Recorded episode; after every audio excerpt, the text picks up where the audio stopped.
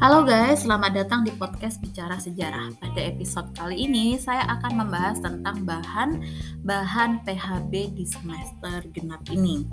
Yang pertama, kita akan membahas tentang politik etis. Apa sih itu politik etis dan bagaimana latar belakang munculnya politik etis? Jadi, penjajahan Belanda di Nusantara itu telah mengakibatkan banyak penderitaan rakyat Belanda hanya mengeksploitasi kekayaan alam dan memeras tenaga rakyat pribumi. Pemerintah kolonial kurang memperhatikan kesejahteraan golongan pribumi. Nah, kenyataan itu membuat seorang wartawan dari Radvan Indi yang bernama Van Deventer mengkritik keadaan ini melalui salah satu karangannya yang berjudul Sebuah Utang Budi. Van de Venter mengimbau pemerintah kolonial untuk memperhatikan kesejahteraan rakyat di tanah jajahan karena kemakmuran Belanda diperoleh berkat kerja keras dan jasa orang bumi putra. Pemikiran ini kemudian berkembang menjadi politik etis atau politik balas budi yang berisi tentang perbaikan dalam bidang irigasi atau pengairan, transmigrasi atau perpindahan, dan edukasi atau pendidikan. Hal ini terlihat dari kalian pasti tahu ada beberapa bendungan-bendungan yang warisan dari pemerintah kolonial Belanda di Pulau Jawa dan juga di Indonesia pada umumnya. Lalu ada kota-kota baru seperti kota-kota yang ada di Kalimantan, Sumatera yang muncul karena adanya transmigrasi pada masa Belanda. Dan tentunya edukasi yaitu pendidikan ini yang dampaknya paling nyata di tengah masyarakat Hindia Belanda.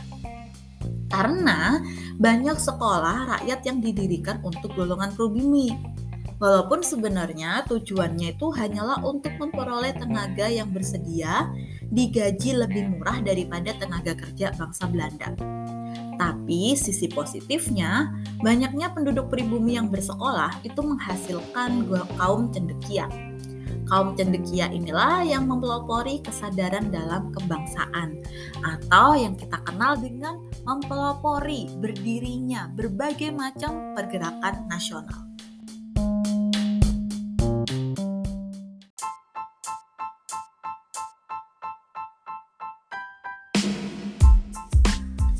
Nah, pergerakan nasional Indonesia itu terdiri dari berbagai periode.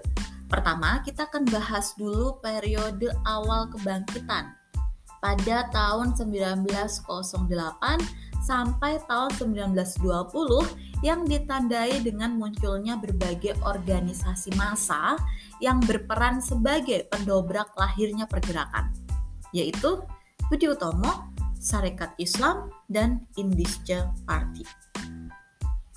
Budi Utomo itu didirikan pada tanggal 20 Mei 1908. Hingga hari ini, tanggal 20 Mei itu diperingati sebagai Hari Kebangkitan Nasional. Kenapa?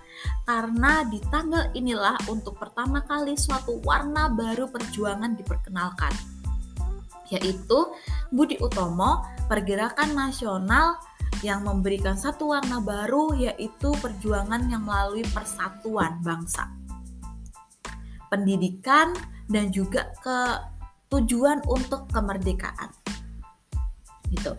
Nah, Budi Utomo ini berdiri atas pemikiran dari Dr. Wahidin Sudiro Husodo yang disambut dengan baik oleh rekan-rekannya di Stovia atau Sekolah Dokter Pribumi.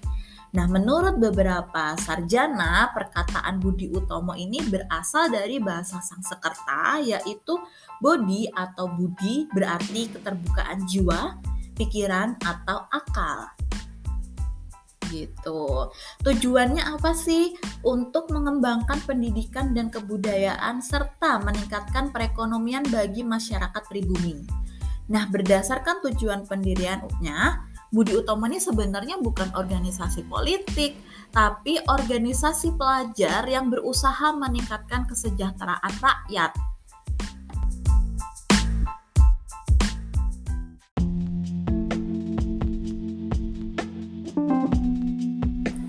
Kita lanjut ke periode radikal. Periode radikal ini merupakan periode penegasan perjuangan pergerakan nasional melalui tuntutan kemerdekaan Indonesia dan menolak kerjasama dengan pemerintah kolonial.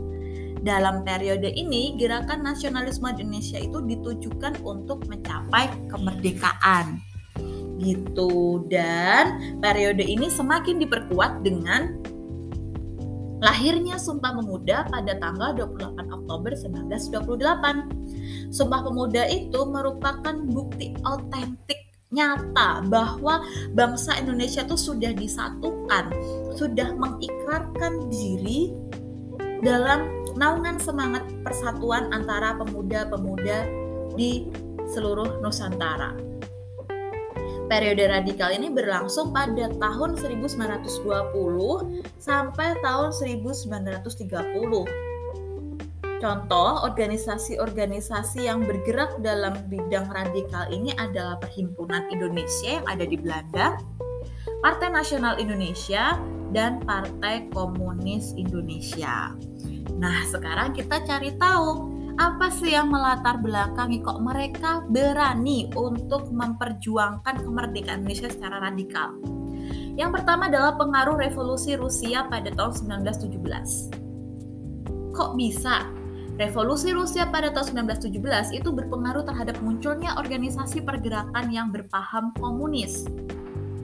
Hal ini dapat dilihat pada pergerakan nasional di Indonesia yang mulai menggunakan paham Marxis seperti Partai Komunis Indonesia.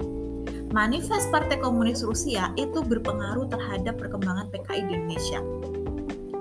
Hal ini dapat dilihat pada Kongres PKI pada tahun 1920 yang menghasilkan dua keputusan penting yaitu menyatakan dengan tegas bahwa PKI menggabungkan diri pada Komintern atau merupakan komunis internasional. Selanjutnya PKI mengirimkan anggotanya sebagai anggota Foksat.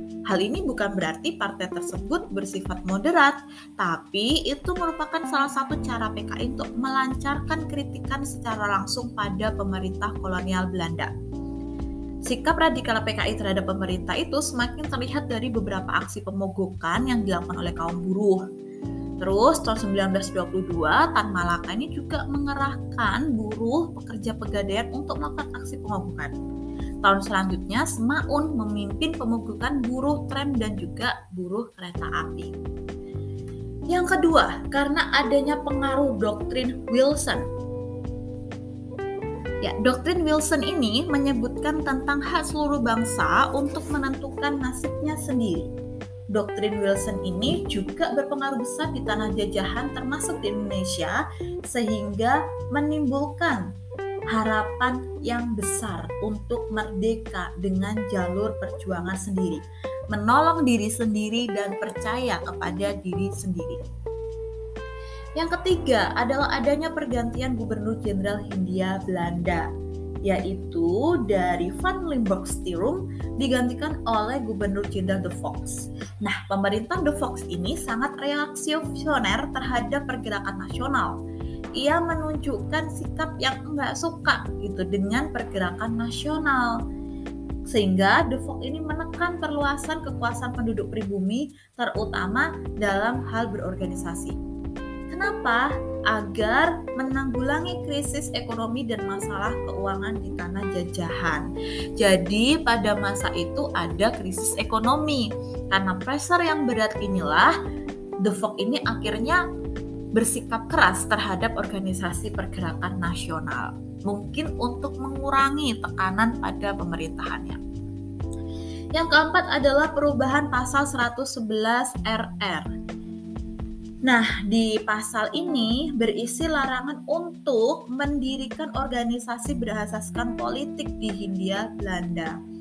Hal ini berdampak pada munculnya organisasi pergerakan yang bersifat ekonomi, sosial, dan agama. Berkedok gitu ya, berkedok uh, agama, sosial, ekonomi, tapi sebenarnya mereka juga berjuang untuk kemerdekaan Indonesia.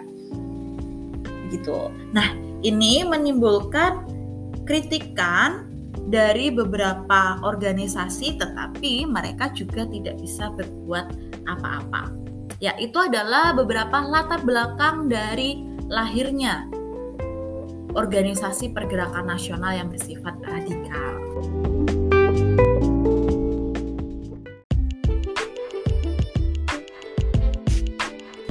Kita lanjut ke periode bertahan ya. Jadi periode bertahan dalam pergerakan nasional itu disebabkan oleh adanya krisis ekonomi dunia atau Malaysia yang disertai penangkapan dan pembuangan tokoh-tokoh pergerakan pada masa radikal. Krisis ekonomi dunia ini berpengaruh pada kondisi perekonomian di Hindia Belanda. Nah, para pemimpin organisasi yang tersisa memikirkan cara-cara baru untuk mempertahankan dan melanjutkan cita-cita perjuangan para tokoh pergerakan beranggapan bahwa tidak ada alternatif lain kecuali mengubah haluan politik, yaitu dari non-kooperatif menjadi kooperatif. Salah satunya dengan menjadi organisasi yang bersedia mengirimkan wakilnya dalam Vlogsrat. Masih ingat apa itu Vlogsrat? Vlogsrat adalah badan legislatif pada masa Hindia Belanda jadi kalau sekarang sama seperti DPR gitu ya. Nah, situasi politik di atas akhirnya melahirkan bentuk perjuangan yang disebut periode bertahan. Periode bertahan ini dapat diartikan sebagai perubahan taktik perjuangan demi mempertahankan kontinuitas perjuangan kemerdekaan Indonesia. Nah, pembentukan Vlogstrat ini bertujuan untuk mengontrol dan mengarahkan aktivitas organisasi massa pada pergerakan di Hindia Belanda. Jadi, menurut Otto Iskandar Dinata, perwakilan rakyat dalam Foxtrot itu tidak hanya dipandang dari segi kooperatifnya, tapi juga sebagai taktik perjuangan agar aspirasi rakyat itu ditanggapi oleh pemerintah kolonial. Walaupun sebenarnya ditanggapi nggak? Nggak juga sih.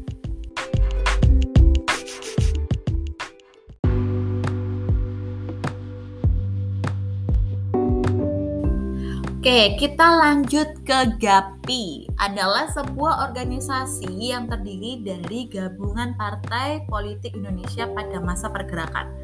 Organisasi ini terdiri dari Gerindo, Perindra, Partai Pesundan, Persatuan Minahasa, Partai Syarikat Islam Indonesia, dan Persatuan Partai Katolik. GAPI dipimpin oleh beberapa tokoh besar seperti Muhammad Husni Tamrin, Amir Syarifuddin, dan juga Abi Kusno Cokro Siyoso. Pendirian GAPI ini berawal dari penolakan Belanda terhadap petisi Sutarjo. Kegagalan dari petisi Sutarjo ini mendorong Husni Tamrin untuk menyatukan partai politik di Indonesia dalam bentuk organisasi. Alasan lainnya, GAPI muncul karena adanya paham fasisme di dunia internasional yang sangat mengkhawatirkan bagi nasib demokrasi di Indonesia. Tokoh nasional Indonesia tuh khawatir akan penyebaran fasisme di kalangan pemerintah kolonial.